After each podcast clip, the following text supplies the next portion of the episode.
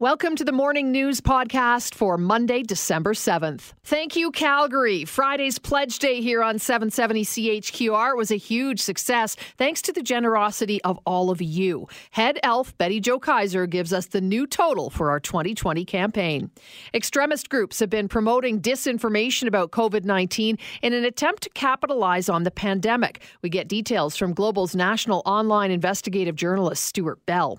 How can you give your kids the gift of financial education this Christmas. We talked to a certified financial educator about how to talk money with your kids.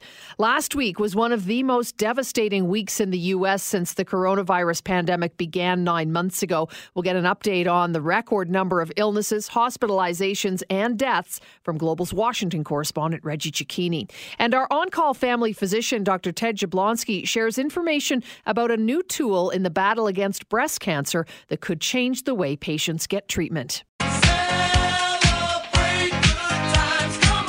709 this morning as we check in with Betty Jo Kaiser, head elf when it comes to Pledge Day and the Calgary Children's Foundation. Good morning, Betty Jo. Good morning, Sue. Wow, what a Friday we had. The generosity of Calgarians, it just it, it continues to shock me year after year. And as Dave McIver put it this morning, Betty Jo, you know, we can disagree about mass and politics and all of that, but Calgarians and Albertans come together when there's a need. Oh, isn't that the truth? It was so heartwarming. And I mean, the day is always a flurry for me. You know, it's just, it's dizzying with the guests coming in and I get a chance to see, you know, the people from the charities, meet some of the families, see the donors, welcome the school groups. And it's always just frenetic. Pandemonium. And this year was, yes, this year was so different mm-hmm. because there wasn't all that, obviously. We can't have people in the building. So it was very, I was able to hear big chunks of Pledge Day that I haven't experienced before. And I was, I was completely overwhelmed by the generosity. I was so touched by the stories. But, but Sue, it continued. So usually it takes about an hour to wrap up Pledge Day. All hands on deck, pulling cords, moving stuff. The, you know, the last few volunteers punching those, those last minute pledges. Mm-hmm into the into the computer. And of course we couldn't do that. Like the handful of us that were at the station you guys had to get right out of there. And so uh spring from associations plus she was uh i i stayed with her and we continued to put those pledges in. And sue there's a couple of community groups i have to shout out to. I asked that i sent them a note and said you cannot come and help answer phones this year. We cannot meet you it's it's a tough year for a lot of people. I understand if you are not able to give to the Children's Foundation. I hope you can give to someone somewhere, and and I hope you guys are okay. I didn't really hear, and I. I, I'm like, well, I'll follow up after Pledge Day. It's okay. Not everybody can give every year. Mm-hmm. That's okay. Absolutely. Well, sure enough, at the end of the night, Spring says, oh, the ladies from the Greek Orthodox Church down the street, they made a $2,500 donation. No. I almost, I almost lost wow. it right there. Like they do so much. They're they they're are... helping the drop-in center. Mm-hmm. They're doing. They're all over the community, and then the Lions Club. So everybody here has heard of the Lions Club. Oh yeah, great worldwide outreach organization. Well, there's several in southern Alberta. One has been with us since the beginning of Pledge Day, and that's the Eastport Lions. They always come and answer the phones at six o'clock in the morning. Didn't hear from them. Sure enough, we got $2,000 from them. And the Properties Lions Club also kicked in $1,000. Wow. So there I was, honestly, Sue, 8 o'clock at night on Friday. Still and, uh, inputting money. Oh, and my heart was, was overflowing because I know how much these people love coming down in person. But I also know how much great work they're doing in the community. Our, you know, our friends at Global Television, their month of giving is ongoing. We know the need is everywhere. And so you know, the fact that we were able to get another piece this year was fantastic. Uh, but I just had to shut out because the work that they do throughout Southern Alberta is remarkable. And yeah, can you tell I'm like still like over basking, overwhelmed? I can. You know, and we should just remind folks that Calgary Children's Foundation, you know, it, it focuses on those those little groups, those small charities that don't get any of the flash and the pomp and circumstance that many do. That's right, Sue. The majority of the charities are too small for their own communications or fundraising departments. Now, that said, we still give to some of the bigger names because of the type of reach right. and the number of, of uh, young people that they can reach. And also they, um, they're doing really important stuff. A great example is the Distress Center. Everyone knows mm. the Distress Center. Their Connect Teen program, only one in Canada, by the way, is that is peer-to-peer support. So we support them so they could train more volunteers so they can reach out to young people who are texting in distress or calling in distress. So yeah, we really try and our goal is to catch the kids falling through the cracks. Mm-hmm.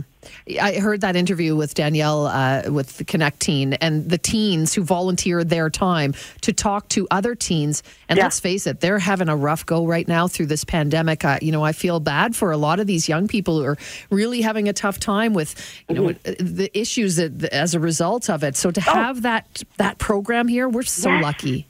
Well, their hockey's pulled, their dance is pulled. Like it's a, it is a very very difficult time for young people. Mm-hmm. Absolutely, yeah. So what all the money we raised on Friday now that will that's in the pot, and then early in the new year we are going to ask the charities to apply for funding. And then in the spring, the board will meet and disperse that money back out into the community. Okay. So yeah, it's going to do great things. But Sue, I've got one more thing. I've got a note from Spring uh, last night she popped online because, of course, you can donate anytime online. Sure, Calgary, Children's, Foundation.com. .com. Look at you. You've got it down pat. Uh, we cracked the $300,000 mark wow. over the weekend. Yes. So thank you. That's so amazing. Okay, so more than $300,000. Thank you, Calgary. I mean, it's just, it's overwhelming, isn't it? Because we know how difficult it's been for so many. And then there were some who have had a good year as a result of what's been going on in mm-hmm. our world. And boy, they were. F- feeling very generous and, and donating big amounts. But even the people who didn't have very much this year, 10, 20 bucks here and there, yeah. boys, that make a difference when it all is totaled up. It's so true. My kid in New Brunswick, I think she pledged ten or fifteen dollars. She sent me a note. I hope you're having a good day. Sorry, it's not a lot. Aww. I'm like, oh. And then our first call of the day yeah. was a gentleman that matched the Popowich Carmeli uh, challenge. We got a huge, beautiful, lovely $10,000 donation. And then a little bit later in the day, we had an anonymous donor that came with a $25,000 challenge. So just like you said, those that could do more really did. And those of you who could do the 2025, thank you so much. Yeah. It is going to go so far. Let's talk about, uh, you know, you mentioned the, the charities. It's, it's a, people can get their charity registered to perhaps get a piece of that pot. How do they do that? Okay, so late January, uh, there will be a link on the Calgary Ch- Children's Foundation website, and it will direct you to apply online. Last year was the first year we did the online application. We had a couple of little uh, bumps, but I think that will all be ironed out for 2021. So what we're looking for is you need a charitable number, you need, or at least you need to be in the process of registering. Uh, so that that can be a hiccup. So it's important that you're a registered charity, and you need to be working with children 18 and under. So whether your charity is just about kids or you have a program that is just for kids, that is fine, uh, as long as it's some type of need. We give to kids at uh, programs to help kids at risk kids in need, kids with developmental, physical challenges. Like it's really, we really want to try and and capture as mm-hmm. many kids as possible with as varying needs as possible. Perfect. Once in a while, once in a while, Sue, there will be one-off donations, but that's that doesn't happen all of the time. But sometimes there is like one particular yeah. um, individual that has a need, and and and the board will look at it. But it's generally those little those little oh they're you know what they're parent driven and they parent founded little organizations that say hey my my kid and their peers have a special need so I always think about our Heartbeats Children's Society. We were unable to um, grant them any uh, funds in 2020, but it's a group of parents that volunteer their time to help uh, send their kids with congenital heart defects to camp. Uh, it's beautiful. I mean, you do such great work. We've got to cut it short there, but I know Calgary Children's Foundation.com if you want to apply. Thank you for everything, Betty Jo, and thank you, Calgary. More than $300,000 raised on Pledge Day. 619 on your Monday morning, and extremist groups have been promoting disinformation about COVID 19 in an attempt to capitalize on the pandemic, according to declassified Canadian intelligence files. Global News Online investigative reporter Stewart Bell joins us now with more details. Good morning, Stewart. Good morning. Thanks for joining us. So, what are these declassified intelligence files telling us? Uh, what, what is this all about? Well, I mean, Global News was able to get a whole cache of Canadian intelligence files. Uh, that show how CSIS has been monitoring the pandemic and its fallout on uh, national security issues. And uh, there's a whole bunch of issues, um, such as state sponsorship of disinformation. But one of the issues also is how extremist groups, uh, particularly the what you would classify, I guess, as right-wing extremist groups, um, neo-Nazis, white supremacists, anti-government groups, have been trying to exploit the pandemic in order to promote promote their own um, agendas and worldviews, recruit people, and raise money as well. So, how does the disinformation help them? Is it is it by you know saying that the government is lying to us, come join us, and we'll rise up, kind of thing?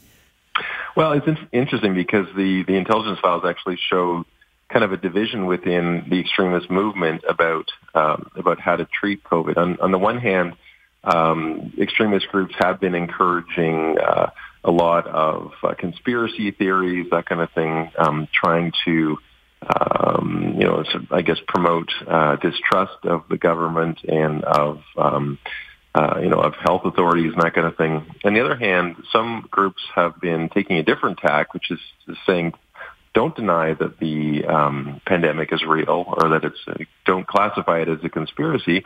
Instead, promote societal panic because that will help us mm. uh, achieve our goal, which is basically to tear down society as, as it exists and rebuild it in a new form. And sadly, we've seen examples of that even here. You know, the Proud Boys were at the anti-mask rally here in Calgary over the weekend. What is the Canadian government doing, if anything? Does it does this information tell you what the, the government's trying to do to battle this misinformation and these groups?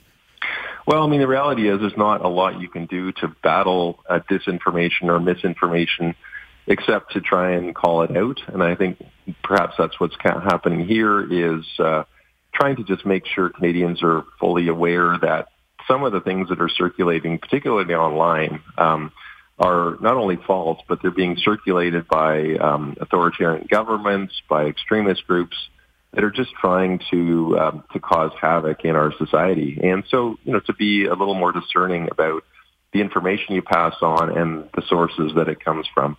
Great point. Thank you so much for joining us. Appreciate the update. Thank you. That is Stewart Bell, Global's national online investigative journalist.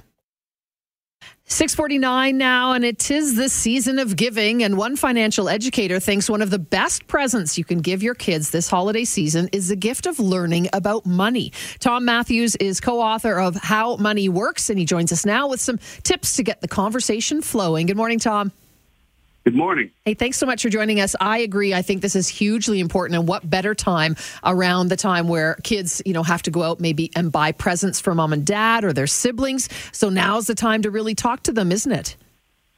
Well, that's why we say financial education is something you should start as young as possible. You know, you're never too young to learn about money and, and how important it is and what role it plays in your life. And so that's where we think you ought to start. So, can you give us a couple of tips? Maybe eh, my kids, for example, are 11 and 14, so they get a bit of an allowance, but we have to give them a little bit more money to go out and, and buy gifts. Is that the right thing to do, or are we doing it wrong? What do you suggest? Well, no, that's that's a good idea. You should make sure they have a budget and, and think before they spend, and, and maybe set a, a goal of how much they could spend on each person, and, and keep that within a, a reach of, of that budget. But we also think that when they have an allowance and things like that, that they should they should learn to save some of that, maybe even invest some of that, and be start preparing for their future right away. Best ways to invest it is that that sort of a, you know the three jars kind of idea. Well, well, to a degree, I mean, we always recommend people get with their financial professional and and, and talk about it. Yeah, but but the thing that a, a child has that none of us have anymore is they have so much time they've got almost an unlimited amount of time. I mean, they very well could live to be over 100. And in that period of time, a very small amount of money over that kind of a length of time could be just a fortune worth of savings. So, do you, do you think that uh, is that a wise thing to do? And is there a certain age where you would start them? Maybe talking to a financial advisor, which I know can sometimes go over their head. But is there is there an age where that can begin, where they meet and then see what what happens to money if you invest it early? Well, sure, and, and they could do things like read our, our How Money Works book, and it's it's written on on that kind of a level for they all the way down to a child could understand it, and and make it fun and uh, maybe not involve them in the whole conversation with your financial professional, but but at least some portion of it, so they can see what this is. And and as you share with them, you know, uh, things like an allowance, encourage them working with your professional to to save that in the right place and to to look at the statements and watch it grow and know what that means. That along with financial literacy can come financial security. That if you have money you have options, and you have choices that you wouldn't if you didn't. So true. Tom, how important is it to talk about want versus need with kids? I think it's really important, especially every year when all these new toys come out and new technology, and they always want to have the latest. And, and that's great to want the latest, but there's there's also needs and, and things that need to be paid for. And of course, as, as children, they're not doing that yet, but they need to understand where they fit in and things like clothing and food and a place to live. Those things come before the, the toys and the new technology. And giving really is key at this point in time, too, especially this time of the year, to really understand what it means to give to others. Yes, you know, there's, we're, we're also fortunate to have the lives that we have and, and be able to do the things that we do. And there's so many out there that aren't that fortunate that uh, I think teaching children the spirit of giving and, and, and making sure that that somebody else can have as, as nice a time as you have is, is very important. Thanks so much for joining us, Tom. We'll uh, talk about your your book more, I'm sure, as we go through, because that's a, it's a great way to get the conversation going with the kids. Appreciate your time. Thank you so much. That is Tom Mathews, certified financial educator and co author of How Money Works, and it's howmoneyworks.com. 609 now. Last week was one of the most devastating weeks in the U.S. since the coronavirus pandemic began nine months ago. Joining, joining us with an update on COVID and politics south of the border is Reggie Cecchini, Global's Washington correspondent. Morning, Reggie.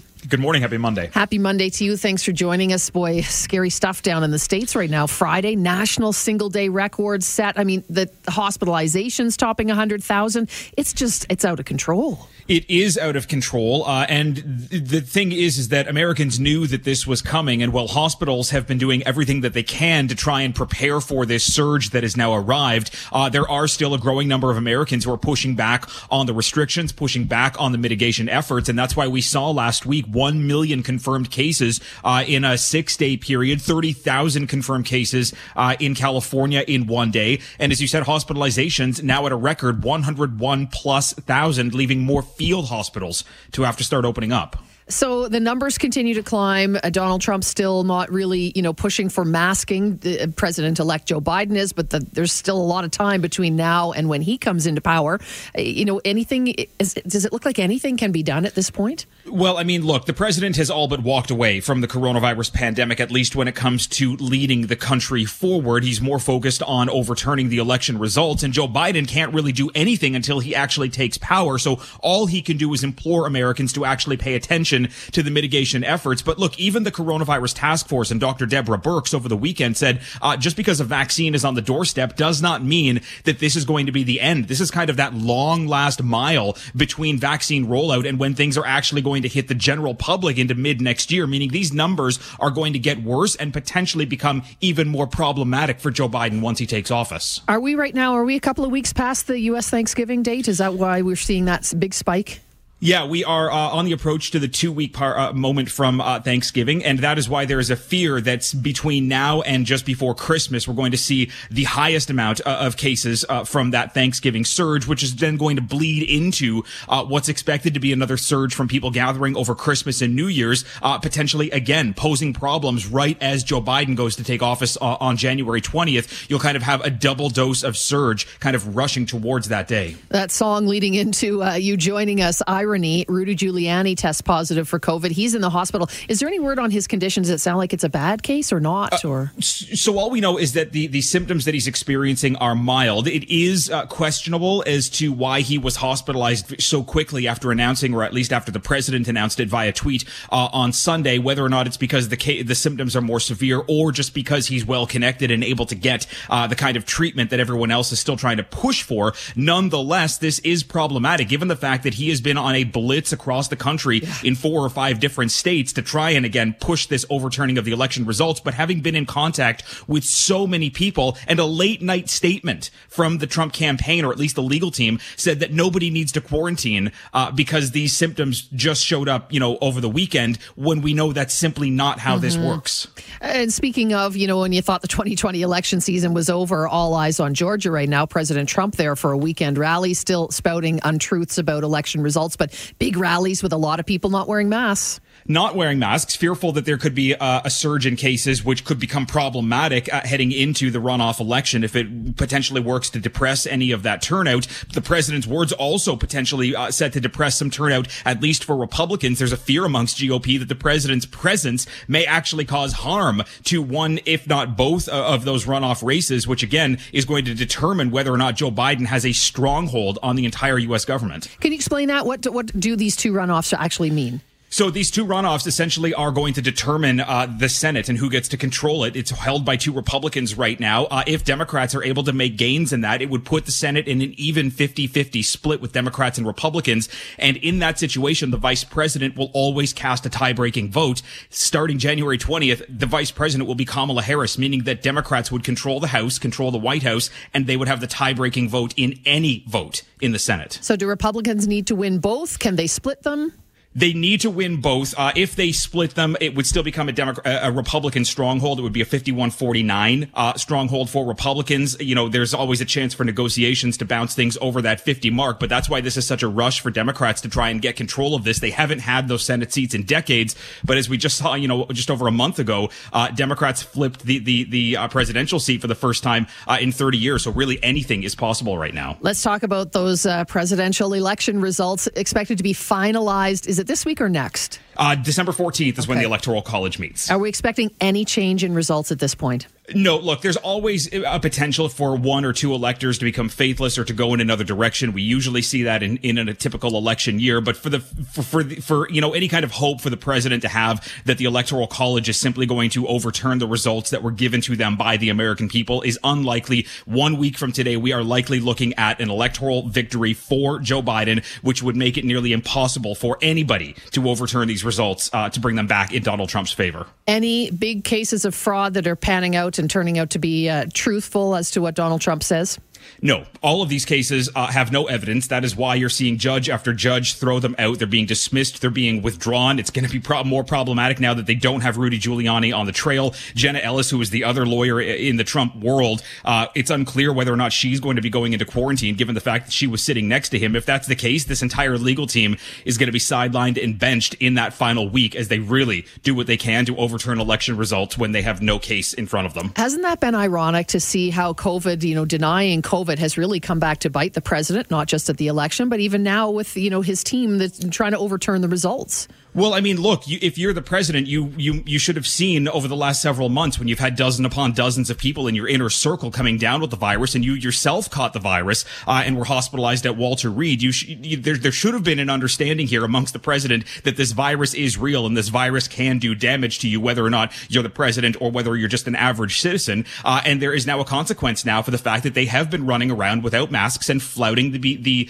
the kind of efforts that have been underway in this country for the last 11 months months to try and keep these case numbers down. Look, it was 11 months ago. The president said this would be gone, uh, in, you know, 7, 10, 14 days, if not one. And here we are 11 months later. And now the one person who's in charge with trying to get Donald Trump his victory back uh, is sidelined in the hospital. Now, Trump was right that the vaccine was coming pretty quickly. Who will get it first? Has that been rolled out? So states are going to make the one uh, be the ones who make the decision on who gets the vaccine first. The CDC has recommended that it go to uh, frontline workers, that it go to residents inside uh, uh, assisted living homes, not the people themselves, but the people who are working there and living there to ensure that everyone's taken care of. But again, it's going to be up to the states to be able to roll this out. There's a couple of hundred thousand doses heading to New York, a couple of hundred thousand heading to California. It's based on the population of each state. There's roughly 20 million Americans who will be getting this uh, vaccine. Again, that's not enough to, you know, ensure that the rest of the country is going to be safe, which is why the coronavirus task force is saying just because there's a vaccine here does not mean that the virus is gone. Thanks for the update, Reggie. Stay safe. 720, and it's a new approach to treating breast cancer patients, which brings together a combination of traditional methods and technology. With the details this morning, we're joined by Dr. Ted Jablonski, our on call family physician. Good morning, Dr. J. Good morning. Super important news. Tell us about this new approach. Well, this is uh, this is really great news. Uh, when it comes to pass uh, in real time is another story, but essentially this is about ductal carcinoma in situ. So that's a long word. This is a, a pre-malignancy breast cancer. If you do a mastectomy, you're 100% cured of this cancer. It hasn't gone anywhere. It's just sitting there. Mm-hmm. But the problem is by treating with mastectomy or something very aggressive, you're over treating something that may not do anything. So what this science is all about is trying to understand which cancers will be aggressive and which cancers are just going to be benign and just sit there and not have to worry about. How many types of breast cancer are there? Oh, there's all kinds. Oh. But this is a, a forerunner of, of potential trouble. And it's caused us a lot of grief medically because we don't want to be overly aggressive. If there's a cancer that's really not going to do much, we don't want to do surgery. We don't want to do radiation and chemotherapy, but we've sort of been stuck to do that because we can't differentiate what's what early enough. So the science, what essentially what they figured out is if uh, you think of a cancer as like a little factory, let's say a factory that makes dirt, factory that makes asphalt, and one that makes concrete and steel. Like if it's just dirt, nothing happens. Asphalt could start making roads, could be a bit of a problem. But if it's making concrete and steel, mm. it's making bridges, it's going to take off. It's going to actually cause trouble. So what they did is they tagged these things chemically, and then they got a very, very sophisticated camera. And they say it's the equivalent of uh, uh, astronomical ca- cameras looking at all the stars and they were able to see the earliest images of where bridges were being built with this concrete and steel. And if they saw that, they know this was aggressive. This one has to be treated. If they saw one that just made dirt in little tiny piles, they could sit on that forever. And this is a big breakthrough with this science. Truly a game changer and perhaps a lifesaver too. Well, a lifesaver, absolutely, and could spare uh, a lot of women a lot of anxiety. Mm-hmm. Because right now, if we make the the stance of not doing aggressive therapy and just watching, you have breast cancer and you're watching it. that's a that's putting people in a very very mm-hmm. difficult place. That's why people mostly want more aggressive therapies. Yes, I know it mm, something may not happen, but I don't want to be that that one right. you know, where it does take off. So so a lot of women are disfigured by surgery, or you know get radiation, get chemotherapy. This is not a, a great tact if if nothing's happening. So this will be the differentiator eventually, and hopefully it'll really uh, change the lives of a lot of women. Great news. Thank you so much, Dr. J. Uh, you betcha. That is Dr. Ted Jablonski.